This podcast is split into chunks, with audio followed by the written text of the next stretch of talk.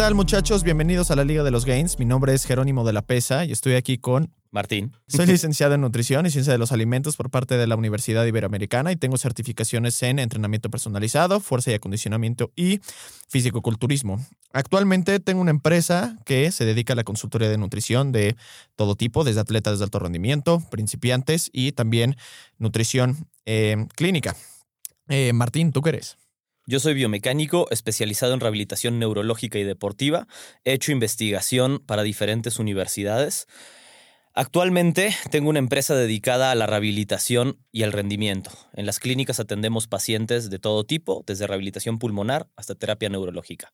Y pues bueno, bienvenidos a la Liga de los Gains. Bueno, ¿estás listísimo para el episodio de hoy? Estábamos un rato, lleva un rato cocinándose. Pinche huevo. Yo estoy hablando solo. Llevo un rato cocinándose el episodio de hoy. Sí, ¿qué, qué dirías? ¿Unos siete minutos? No. Por lo menos. Sí, bueno. Como siempre, siete minutos, de hecho, es mucho como preámbulo para cualquier episodio que logramos. O sea, esta vez, de hecho, como que lo platicamos un poquitito más, lo quisimos no, pero ya teníamos ganas más. desde antes y, y no sabíamos si nos atrevíamos a abarcarlo todo en, ¿En uno? en uno, pero hacemos parte uno, parte dos y ya. Sin embargo, tenemos suficientes. eh, ¿Cómo se llaman? Eh, Herramientas. no, no herramientas, sino más bien tenemos suficientes eh, individuos, vaya, que han logrado comprimir cosas muy complejas y muy largas Ajá. en poco, como El Señor de los Anillos, ¿no? Ok. Como Game of Thrones. Entonces, si bueno, ellos, si dirías ellos que, dirías que eso está, esto está, Game of Thrones está comprimido. está hiper comprimido.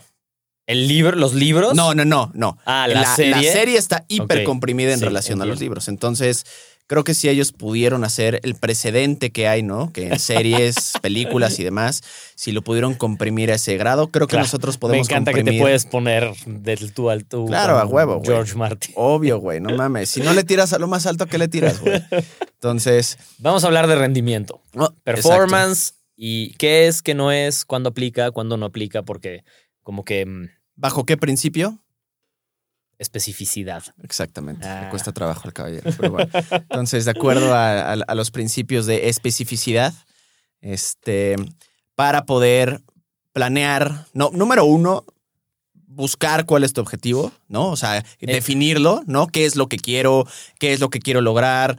Y también dentro de rendimiento, entiéndase que podemos hablar de rendimiento deportivo físico y también como rendimiento eh, a nivel estético y Es de que fisicoculturismo. justo, rendimiento lo puedes aplicar, es, es lo mismo que pasa con la palabra funcional, que queda muy eh, Financiero también, ¿no?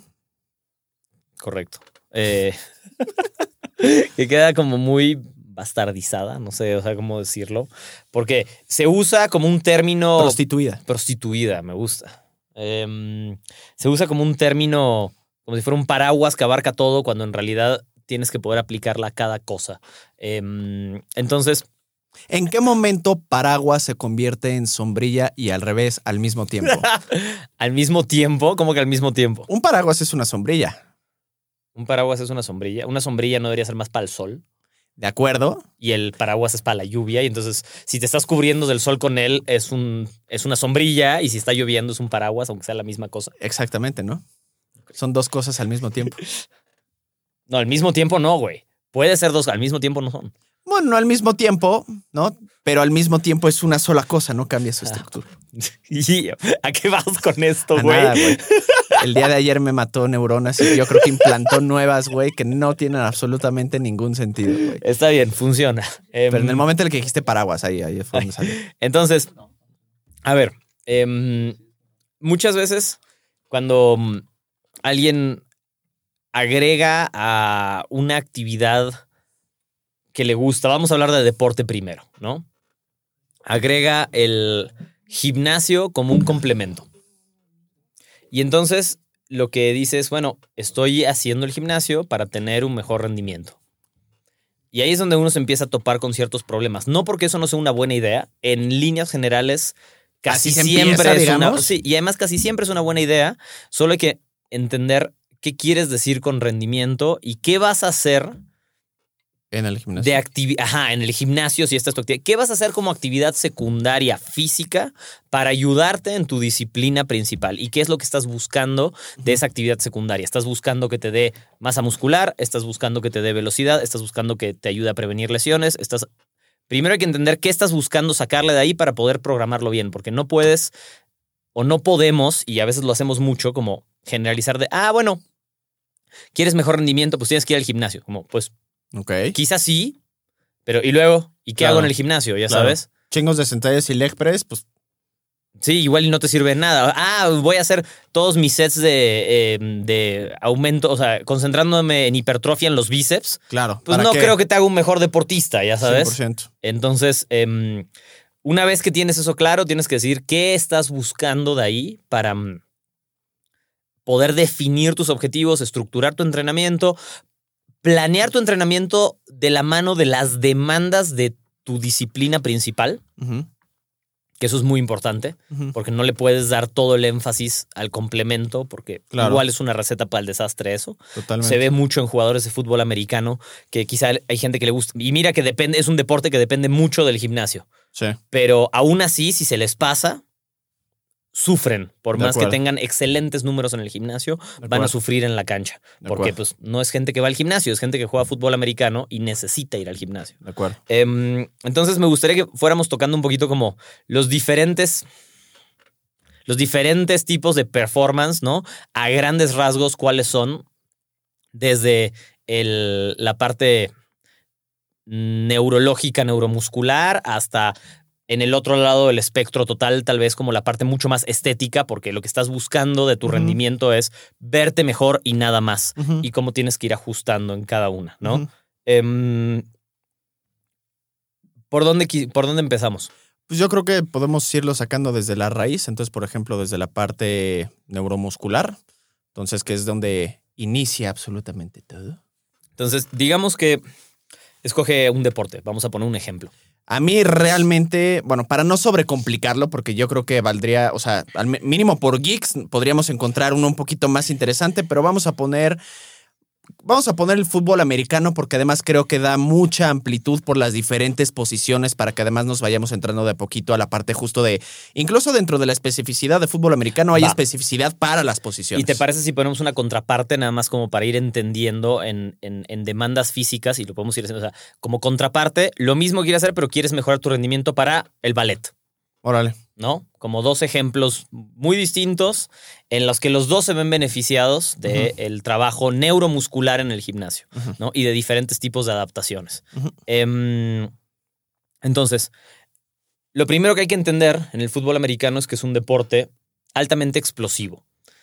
Eso quiere decir que juegas muy pocos segundos y después tienes una pausa para recuperarte. Es Exacto. anaeróbico por naturaleza el deporte, Exacto, ¿no? exacto. No que no necesites cardio, no que seas un buen atleta, los que sean Claro. jugadores de- o sea, no- a ver, es difícil entrar en todos los detalles rápido, Claro. pero principalmente es incluso, un ver, deporte anaeróbico. o sea, Pregúntale a alguien si puede lograr hacer 10 sprints, güey, de 100 metros, ¿no? En un lapso de 20 minutos.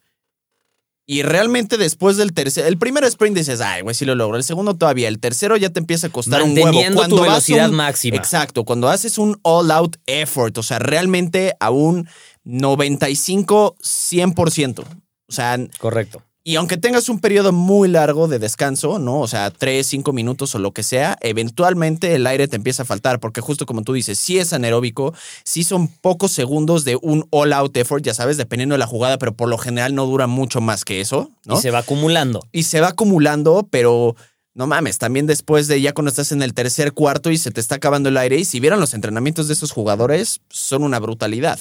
Correcto, ¿No? correcto. Pero el componente principal, ¿no? Lo que es, es, es cómo me vuelvo más rápido, más explosivo, cómo genero fuerza en menos, la mayor cantidad de fuerza en el menor tiempo posible de manera eficiente. Y sin perder agilidad.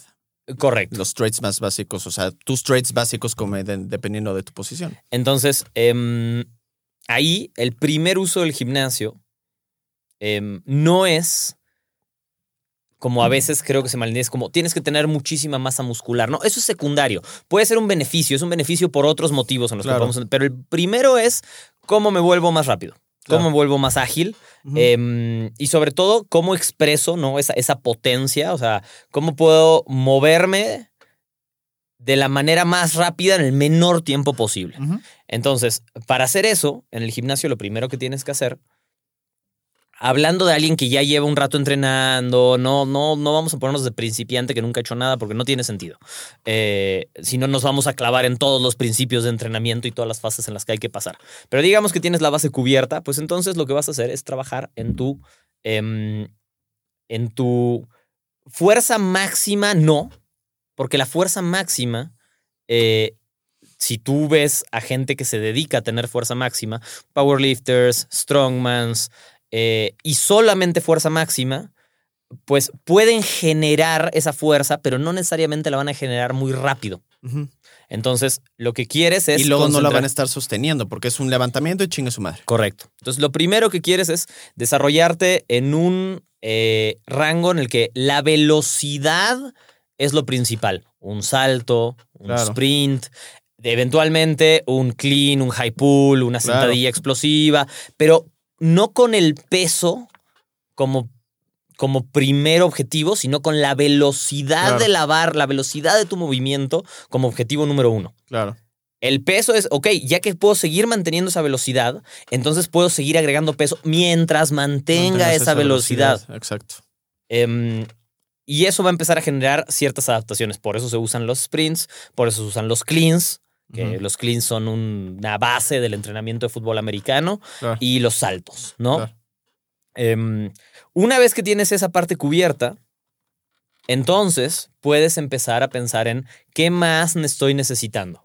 Voy a trabajar en. Voy a trabajar en aumentar un poco mi masa muscular. ¿Por qué? Porque hay un tema de contacto, de masa contra masa, ¿no? Em, No, y por lo general una mayor masa muscular casi siempre habla de un mejor rendimiento deportivo en general. Hasta que se te puede pasar, ¿no? Claro, el rango, claro. pero eh, cuando, cuando decimos se te puede pasar, no, nunca malinterpreten eso como, ay, es que alguien que tiene mucho músculo ya no se mueve bien, no, no es que, en general, a menos que estés hablando de un exceso de masa muscular, el músculo no estorba, no estorba en lo más o sea, mínimo. ya un, un bodybuilder de los de Mr. Olympia que pues nadie está así para empezar. el músculo no estorba, no te vuelve lento, no te vuelve poco flexible, Poco no te vuelve rígido. Te puedes volver cualquiera de esas cosas si pierdes esas capacidades, pero no es inherente a tener masa muscular. de acuerdo. En el sentido en el que estorba, es que mucha masa muscular requiere más oxígeno para contraerse. Entonces ahí sí te puede estorbar, porque tú tienes que jugar X cantidad de tiempo, no es solo un esfuerzo. una mayor demanda. Entonces, Es cuanto demanda. más músculo se tiene que estar a lo- eh, en el ejemplo de los jugadores de fútbol americano, o por ejemplo de eh, peleadores, boxeadores, peleadores de artes marciales mixtas, pues sí, hay un momento que tener mucha masa muscular hace que el desgaste sea tanto más rápido que aunque puedes generar explosividad, potencia, etcétera, etcétera, etcétera, también te cuesta tanto tiempo, tanto esfuerzo a tu sistema, a tu sistema cardiovascular, hacer esas contracciones eh, musculares que rápidamente te fatigas. Y entonces, aunque tengas ese potencial, si no lo estás pudiendo ejercer, porque la misma, la misma cantidad de masa muscular te está jugando en contra, porque no estás pudiendo oxigenar a tiempo, pues entonces ya no te sirve. De nada te sirve hacer 100 una vez si después ya no te puedes mover el resto del partido. Si ya te quedaste demasiado fatigado porque al final no estás corriendo 100 metros planos, estás jugando un partido de cuatro horas. Entonces necesitas poder moverte durante toda la duración de lo que sea que sea tu evento. Em, a lo que iba con todo esto es, en el momento en el que planteas tu entrenamiento, tienes que tener claro qué es lo que quieres entrenar y después de ahí entender los principios correctos para el rendimiento específico del que estabas hablando. Ok, necesito mejorar mi conexión neuromuscular, necesito mejorar mi explosividad, voy a trabajar mi velocidad, voy a trabajar en ciertos rangos de repeticiones, no voy a tratar de ponerme fuerte solo por ponerme fuerte, Sí, claro. no voy a tratar de hacer eh, sprints como de, por ejemplo, un error muy común es que la gente que hace sprints con las ideas correctas no descansan. 30 segundos, ah, un minuto entre sprints. No, no estás descansando, un minuto entre sprints no es un sprint. No, y también, o sea, si eso además va a ser justo un. Digo, ya ni siquiera entra tal cual como dentro de un, de- dentro de un hit, pero un sprint de esos por lo menos necesita unos cinco minutos de descanso. Ah, es que eso, ese es mi punto exactamente. Entonces, los que hacen estos esfuerzos muy duros, con muy poco descanso, en general es la gente que trabaja endurance, porque eso levanta mucho tu capacidad de trabajo y tu capacidad claro. cardiovascular, Claro. pero no te va a dar esa explosividad que estás buscando necesaria. ¿Es mejor que nada? Sí, obvio, todo es mejor que nada, pero no te va a dar específicamente lo que estás buscando. Tuve alguna vez una sesión o vean una sesión de pliométricos de algún atleta de track and field, no de atletismo, haciendo saltos. No, no, no, es lo peor. Seis minutos entre cinco, hacen cinco Sí. saltos y descansan seis minutos, siete Sí. minutos sentados. Sí, O, o en una bici pedaleando lo más despacito posible, nada más para no enfriarse, sí. para volver a hacer sus saltos. Y, justo que- porque o sea, lo que buscan no es tener una mejor capacidad cardiovascular en ese punto, por eso son anaeróbicos. Y es también algo que luego, para que lo extrapolemos un poquitito y también entiendan que creo que es un poquito importante también, dentro de lo que la mayoría hace es, por eso, dentro del levantamiento de pesas, dentro de un gimnasio, la gente que está entrenando y tiene su plan de entrenamiento que no va directamente hacia performance, necesitan también de cierto tiempo de descanso entre series, porque al final del día, si tú estás tratando de levantar, no sé, 55 libras en bench press, en mancuernas, y te pusieron 4 o 12 reps, ¿no? Y te están diciendo descansa 2 minutos o 90 segundos y estás descansando 45, y en la última serie ya hiciste 6 reps, pues justo derrotaste el propósito para el cual estábamos buscando ese tiempo de descanso, que no era rendimiento, no era explosividad, era para que tuvieras un volumen de entrenamiento adecuado. Entonces, más o menos para que lo entiendan en algo que, Justo. que aplican tal vez con una mayor frecuencia o que la mayoría de aquí aplica. Es que, es que es justo eso. Y a veces está bien hacerle cambios a tu programación, la que sea que estás haciendo. Nada Siempre más. No rompas con la premisa inicial. no rompas con la premisa. Y si la vas a romper, no esperes que funcione. Claro, exacto. Porque es que solo le cambié una cosita. Sí, pero quizás esa cosita ya mató todo el Literal. propósito del resto de la, de la programación. Literal. Entonces, si te funciona súper, eh, crédito para ti. Si no te funciona, no, le eches la culpa. No regreses conmigo. no, pero- no le eches la culpa a quien, a, quien, a quien lo programó, quien sea que lo haya hecho, porque pues no es su programación. Es, ¡Tu es programación! tu programa. Este que es. Le troné el tímpano. Ah, Entonces, eh, bueno, ese es un pequeño ejemplo. Ahora, vamos a la parte neuromuscular y ya podemos entrar a la parte de cómo construir masa muscular para el deporte, pero vamos con diferentes ejemplos para abarcar todos los, bueno, no todos, pero a grandes rasgos un poquito todos los espectros en los que se puede estar trabajando. ¿no? Todos, todos, todos. Entonces, hablando del ballet, el ballet necesita cierta conexión neuromuscular muy interesante, ¿no? O sea, eh, también requieren explosividad, pero por la naturaleza de la disciplina, estás muchas veces trabajas esa capacidad durante la disciplina misma. Para no romper con tus patrones de movimiento. ¿no? Y porque por la naturaleza de, de la práctica, muchas veces haces tu movimiento, descansas, vuelves a practicar. La, la pirueta, el movimiento que requiere explosividad, lo practicas con suficiente descanso. Entonces, la naturaleza de la práctica te está dando eso. El gimnasio no tienes que ponerle encima lo mismo. Claro. No es que no valga la pena quizá una etapa de explosividad en el gimnasio para el ballet, no digo eso, pero en líneas generales no es lo primero que vas a buscar. Neuromuscularmente lo que vas a buscar es qué tengo que hacer en el gimnasio para poder hacer estas capacidades que ya desarrollé gracias a mi práctica de ballet todo el tiempo con la misma certeza. Claro. Sin O sea, de fatiga, manera sin- repetitiva, porque si no, mientras más cansado estás, ya todos esos Y patrones de entonces ahí movimiento ya sí, empiezan a ya estar no vas a hacer tres jodidos. repeticiones de cleans explosivos. Exacto. Porque eso ya te lo está dando el ballet. Claro. Tú vas a hacer el opuesto, vas a ver ciertos, eh, vamos a decir, mini eh, circuitos de conditioning aplicados a eh, saltos con tibiales con poco descanso. ¿Para qué? Para que todo lo aledaño, tu sistema nervioso, los músculos que van a estar involucrados, tengan suficiente resistencia muscular para que lo que tú estás generando y lo que tú le vas a demandar después en un Claro. show, por ejemplo, ¿no? Claro. Funcione Claro. hacer más explosividad puede depender de cada caso, de nuevo, pero en líneas generales no es lo primero que buscas. Buscas complementar Claro. lo que ya generaste. Y, y aunque uno pensaría, ah, bueno, pero me sirve ser más explosivo. Sí, pero el ballet ya te lo está dando. Ahora agarra en esta curva de fuerza un poquito lo que sería como eh, ni siquiera speed strength, sería como, eh, vamos a decir, speed conditioning, ¿no? O sea, ¿qué necesito a mi sistema nervioso para ser más eficiente, para no fatigarse tanto? A veces quizá necesitas un tanque más grande, por ejemplo, más masa muscular, ahí sí. ¿Por qué más masa muscular? Para que con las repeticiones no haya tanta fatiga en el Y aquí sistema nervioso. cuántas, cuántas de ballet te van a caer por el Me vale. mucha masa muscular. Me ¿no? vale, he además- trabajado con un montón de bailarines y bailarinas a todos los niveles y, y siempre se ven beneficiados. Depende el tipo de. Depende el tipo de bailarín o de bailarina. Hay veces que hay gente que ya tiene más masa muscular por naturaleza y entonces quizá no lo necesita tanto. Pero muchas veces sacrifican el, Por el el pesa- performance por un tema Correcto. estético. Y, dice- sí, y es como, no necesito más masa muscular. Es Al revés, justo necesitas más masa muscular Claro. para dejar de lastimarte cuando te están pasando estas cosas. Tus Claro. tendones ya se dieron, tu sistema nervioso está frito. Claro. Un poquito de masa muscular resolvería tus problemas.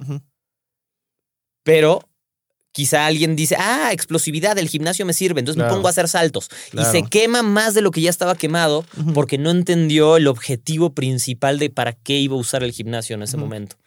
Y ahí tienes dos ejemplos de en los que se usa explosividad, las conexiones neuromusculares, y se van a trabajar muy diferentes porque la naturaleza de tu deporte es muy distinta una de la otra. Entonces necesitas acomodar con respecto a eso, ¿no? Ujú.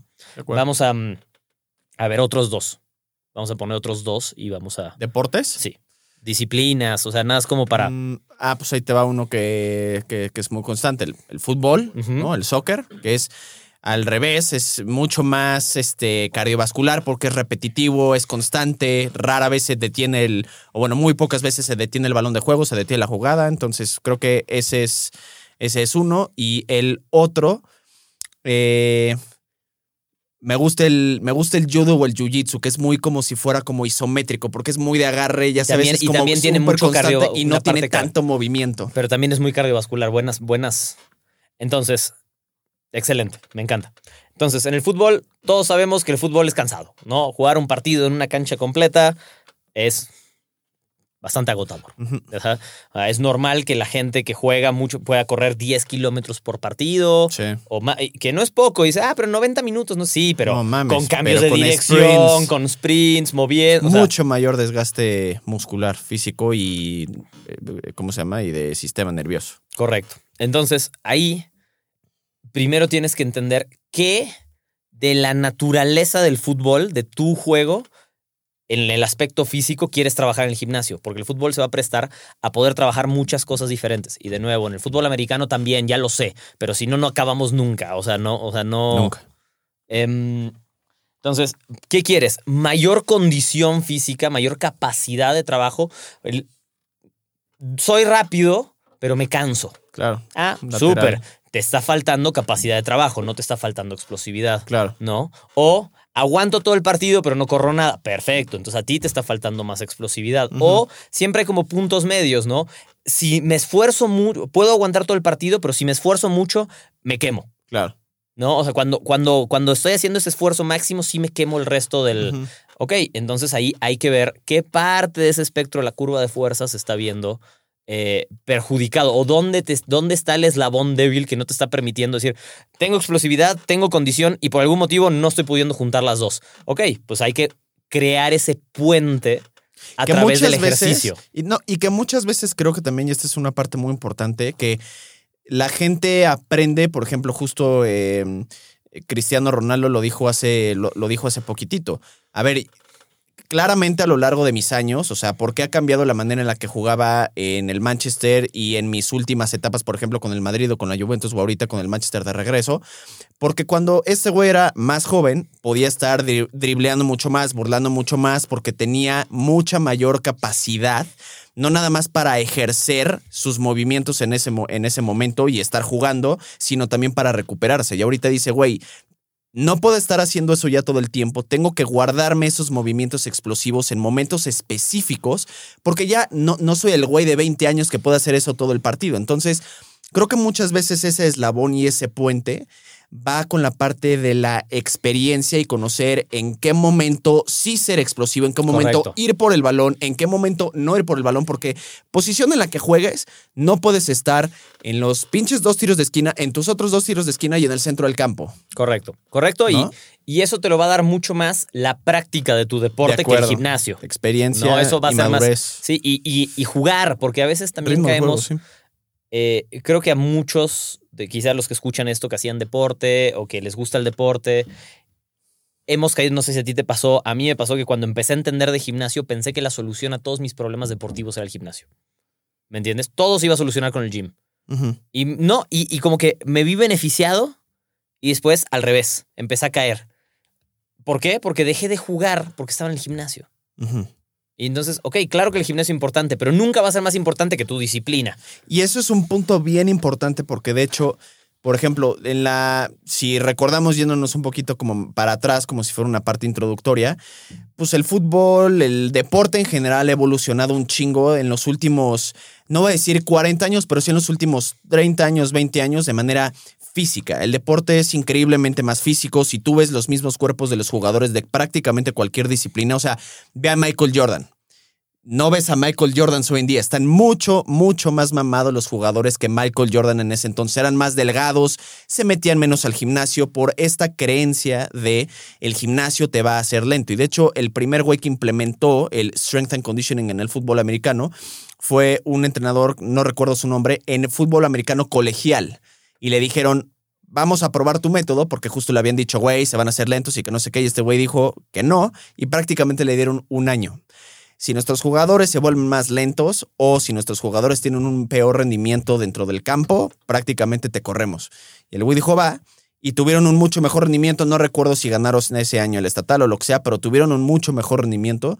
Y a partir de ahí, como que se fue incluyendo mucho más el strength and conditioning eh, se- dentro del deporte. El golf, güey. Pero además, porque. ¿Y, y, y Ah. por, y por qué? Porque siguieron entrenando al mismo tiempo que estaban en el gimnasio. No Correcto. perdieron el otro principio de entrenamiento que es muy importante y que atañe mucho aquí, que es el principio de eh, uso y desuso. Correcto. Lo que no Y usas de, se pierde. y de transferencia, porque de además acuerdo. no, de nada te sirve tener todas esas capacidades si no estás acostumbrados a transferirla a tu plano en el que juegas. Que es con lo que yo a veces me enojo Exacto. cuando veo mucho, em, cuando veo mucho este tema de la inestabilidad y la madre. Y no digo que no tenga su lugar, pero es como, cabrón. Y dicen, no, es que lo inestable es lo más funcional para el deporte. Y mi primera pregunta es: ¿quién chingados juega en una superficie inestable? Todos los deportes se juegan en una superficie estable. ¿Por qué chingados tengo que estar balanceándome en una pelota mientras hago malabares si así no juego, güey? Exactamente. ¿Me entiendes? O sea, no. Exactamente.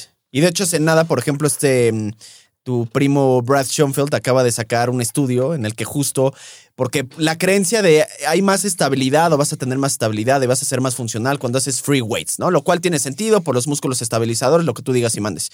Y han salido cada vez un poquito más de estudios que refutan eso en el cual no hay un beneficio real de las el peso libre versus las máquinas. De hecho, en todo caso, lo mejor que puedes hacer es combinar las dos. Yo, por supuesto, y de, de nuevo, tienes que entender qué estás buscando y cómo lo vas a poder aprovechar mejor. El mejor log presser del mundo, Sidruna Sabicas, cuatro veces World Strongest Man, dos veces campeón de IFSA, ocho veces ganador del Arnold. El güey más fuerte de la cuarto, historia. Tiene pósters en su cuarto. O sea, em, nadie, creo, en la historia ha sido más fuerte en un press de hombro que ese hombre. ¿Sabes en qué hace su press de hombro todo el tiempo? En el Smith Machine. Ujú. Dile, no, güey, ¿por qué no le va? Ah, ok, sí, está Sí. bien, güey. O sea, Sí. no, pero mejor solo lo hago con barra, porque, porque así sí activo mis músculos y el otro, el otro no me sirve. Claro. Como, ah, ok, está bien. Exacto. Órale. Sean, Sean Shirk, un peleador de artes marciales mixtas que ya está retirado hace muchos años, famoso por su condición en el octágono, de los primeros en llegar extremadamente musculoso. Em, era muy bueno en la transición del grappling eh, y lo veías entrenar. Y en su momento su campamento lo llamaba como Beast Training o alguna cosa de moda, no importa. El punto es que hacía muchos circuitos en los que alternaba cardio, entre comillas, ¿no? Algo anaeróbico, aeróbico intenso, con, con ejercicios individuales de eh, fisicoculturismo, como de trapecio, de hombro, de... Y le funcionaba muy bien. Y entonces dices, bueno, pero es que los deportistas no tienen que hacer curl de bíceps. Es que espera, ¿por qué no? ¿Por qué sí o por qué no? Eso es una estupidez. Claro. Ponerle una etiqueta es, es lo mismo que decir hacia el otro lado. La inestabilidad funciona un montón. No, no es cierto. Pero decir que nunca sirve también es una estupidez, porque quizá hay alguien que tiene un tobillo muy inestable y ayudarlo a trabajar en esas superficies y a que haga otra vez ciertas conexiones neuromusculares le va a traer un beneficio en una superficie estable. Sí, pero no siempre es el caso. El famosísimo, es que esas sentadillas no sirven, tienes que bajar hasta abajo. ¿Por qué? ¿Por qué tienes que bajar hasta abajo? Claro. Si te estás dedicando a rendimiento. ¿Cuándo no has visto, por ejemplo, un jugador de básquetbol, güey, con el ano en el piso para una Es que sentadilla? para qué lo va a hacer. Uno, Exacto. que nunca se flexiona hasta ahí mientras juega. Claro. Dos, que son personas que en, en general son muy altas. Claro. Entonces, hacer esas sentadillas son muy incómodas y extremadamente desgastantes para Muy su cuerpo. Entonces, no tiene sentido. Y, y yo he escuchado esta conversación más de una vez en diferentes países. Diciendo como un video de LeBron James haciendo una sentadilla, ¿no? Como un quarter Tres squat, cuartos, digamos, sí. ¿no? Y mm, Vean su mala sentadilla que no sé qué. y es si como- yo fuera su entrenador, LeBron James levantaría mucho más en sentadilla. Y mi respuesta a eso siempre es, no lo dudo, cabrón. Pero seguro no sería un mejor jugador de básquet. De acuerdo. De acuerdo. O sea, Completamente de ¿a acuerdo. quién le importa? Ese güey no vive de hacer sentadillas. Completamente de O acuerdo. sea, No, y menos una vez más. Ese güey jamás en la vida va a estar con las pompas en el piso en no su tiene deporte. sentido. Nunca. No tiene sentido. Siempre está justo en esa misma posición, está en un tres cuartos de squat. Ahí es donde realmente tiene. A ver, es de los jugadores con mejor físico, no, y no lo digo Quizá el físicamente. atleta, quizás el atleta más dotado de la historia, ese güey. O sea, Literal, literal. ¿Y cuántos años tiene? Dile a ese pendejo que va, que podría cargar más en sentadillas si fuera su entrenador. A nadie le importa. El güey es mucho mejor jugador simplemente Además, porque hace three quarter squats. a veces tenemos que ponernos un poco humilde y pensar como es muy probable que la persona que le está poniendo el entrenamiento a LeBron James sí sepa de lo que habla. Literal.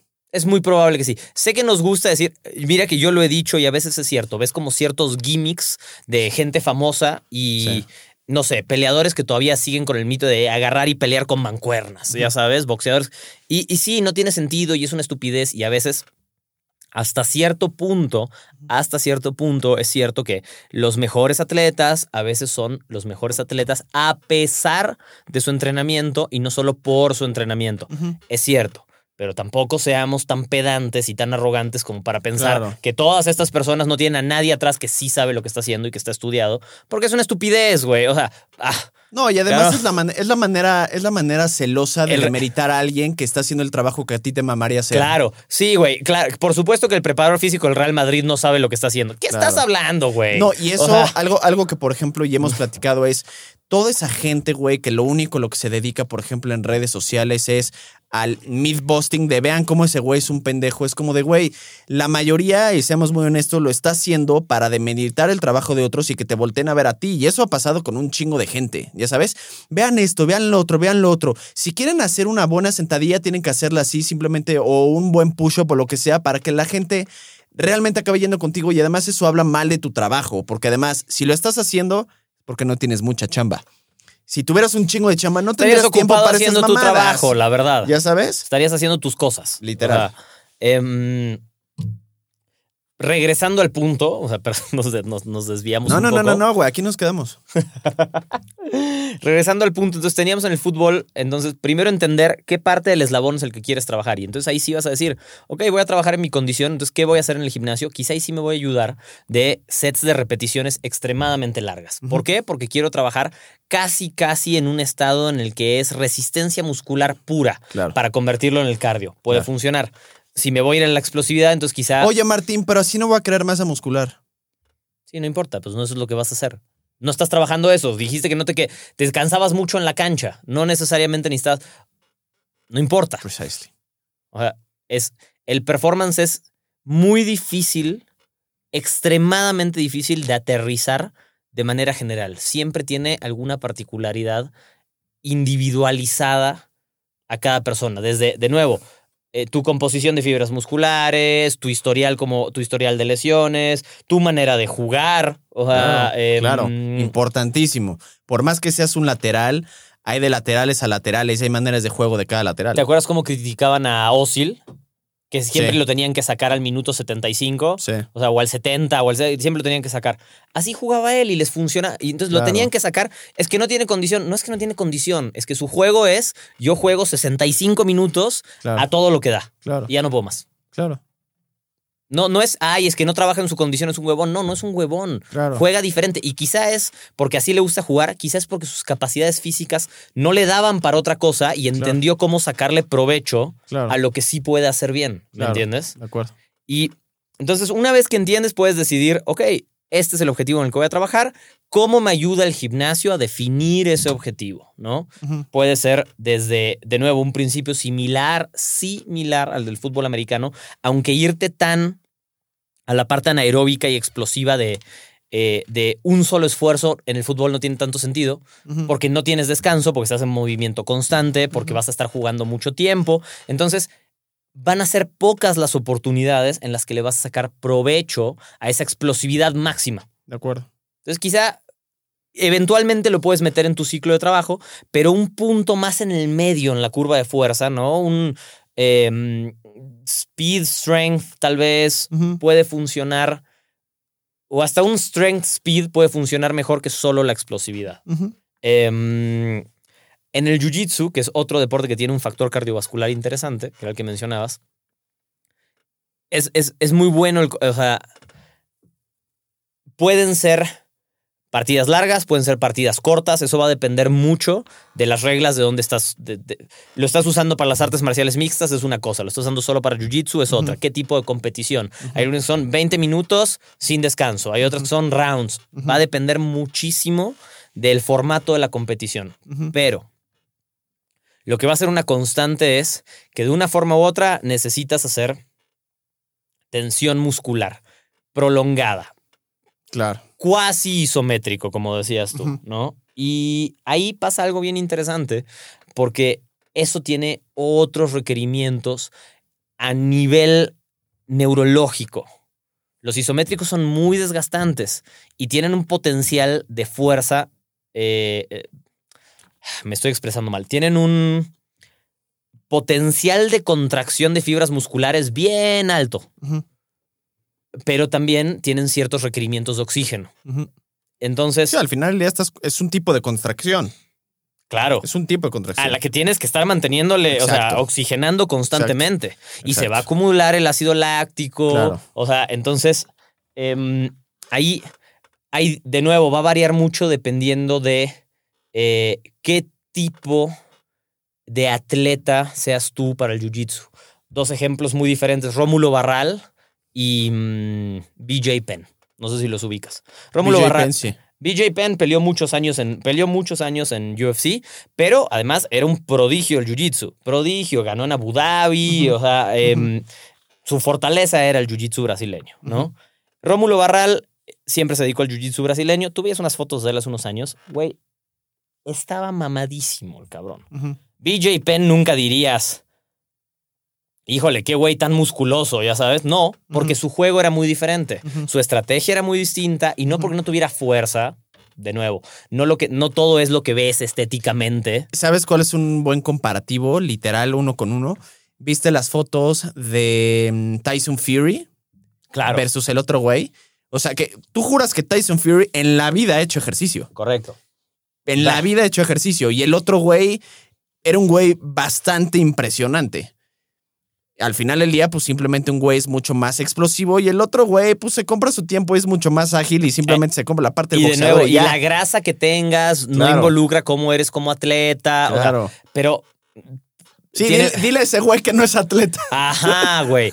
Bueno, pues es cuando ves a un, yo qué sé, un sumo o un lanzador de bala. Ay, ese tipo ni se mueve. No mames. ¿Qué estás hablando? Ya sabes, Sí. o sea, no. Muévete con esa velocidad, Ajá. con ese peso, güey. Correcto. Pídele a ese hombre que corra un maratón. No, pues no va a funcionar. No, exacto. no va a funcionar, porque no entrenó para eso.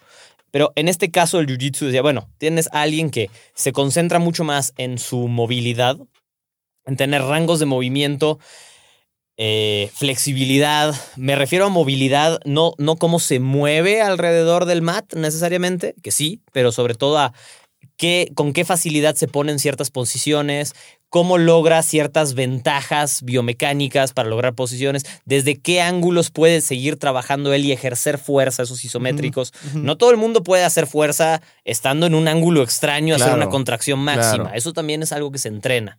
Entonces, su entrenamiento va a ir mucho más de la mano de trabajar esas fortalezas, o sea, lo que son sus fortalezas.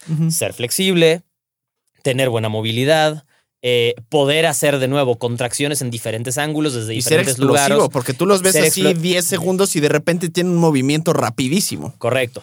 Eh, tener muy buenos reflejos para, tomar tom- para hacer tomas de decisiones eh, correctas rápidamente, que eso también se puede trabajar a través del ejercicio, ¿no? Y Rómulo Barral era mucho más musculoso y entonces era explosivo, Claro. sí, pero además quizá no buscaba tanto esta parte de cómo tengo un montón de movilidad, no porque no fuera flexible, No era tan solamente técnico. era extremadamente técnico en estos niveles, estos, pero sus fortalezas también eran físicas. También Claro. sabía que de una forma u otra, pues sí estoy más fuerte que tú. Y si estoy más fuerte que tú, pues me sirve. Claro. O sea, na- na- este mito de las artes marciales y los deportes de combate que sigue muy prevalente como si eres muy bueno en los deportes de combate no necesitas tener fuerza, es una mentira Sí. total. O sea, si dos personas son igual de habilidosas y una es más fuerte que la otra, te puedo garantizar 99 de cada 100 veces quién va a ganar. Sí. ¿Me entiendes? O sea, no. La fue. Tal vez es el deporte más demandante físicamente que hay, los deportes de combate. Requiere todo: condición, explosividad, eh, fuerza, cantidad de masa muscular, agilidad, reflejos. O sea, demanda todas esas cualidades. Entonces, pensar que solo necesitas la técnica y no necesitas el entrenamiento es una estupidez. Cuando uno ve, por ejemplo, te digo, un BJ Penn que parece y dices como, ah, pues es que ni está tan fuerte. O Frankie Edgar, ¿no? Y dices, ¿De qué estás hablando? Ese tipo es una máquina en el gimnasio. Lo Pues puedes ver pinche hacer. Canelo o a este. Mike Tyson, no mames, lo pinches poderosos que eran esos culeros a la hora de Y pelear. ese es el otro lado, ¿no? Un, un Mike Tyson que quizá no tenía eh, esos mismos reflejos, no que no los tuviera, es- digamos que era un fuera de serie, pero que tenía, tenía una capacidad de ser explosivo, una fuerza tan abrumadora contra el otro, que es una ventaja inmediata. Eso va a depender cuáles son tus fortalezas, cuáles son tus debilidades, en Sí. qué quieres trabajar, pero cuando lo mi conclusión es que cuando lo vas a aplicar al gimnasio, tienes que saber qué estás buscando, porque si no, quizás estás trabajando en algo que hasta te va a resultar contraproducente, quizás no necesitabas más condición. Y porque- saber, y saber ejecutar, porque cuando dices, ok, va, entonces, LeBron James tiene que hacer, órale, sentadillas, tres cuartos o 90 grados, va. Pero luego hay gente que ni siquiera eso lo sabe ejecutar. O sea, además de saber como cuál es tu planeación y cuál va a ser tu, tu, tu, tu- qué acción vas a ejecutar, que además realmente sepan ejecutarla bien. Es excelente eso, porque también tiene un factor técnico. A veces, ¿por qué no todos los atletas hacen levantamientos olímpicos? Bueno, porque hacer un snatch es increíblemente complicado.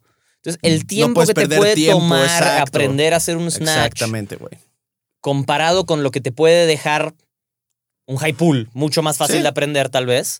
O un power clean, ni siquiera, ya sabes, un power clean que cachas arriba, no tienes que... Bueno, muchas veces la balanza no sale. Y lo mismo es, ok, voy a hacer explosivos y voy a descansar. Ya sé que tengo que hacer series de cinco saltos y descansar siete minutos por salto. Está bien, pero luego, a ver, quiero ver. ¿Y si hiciste tus cinco saltos con esfuerzo máximo?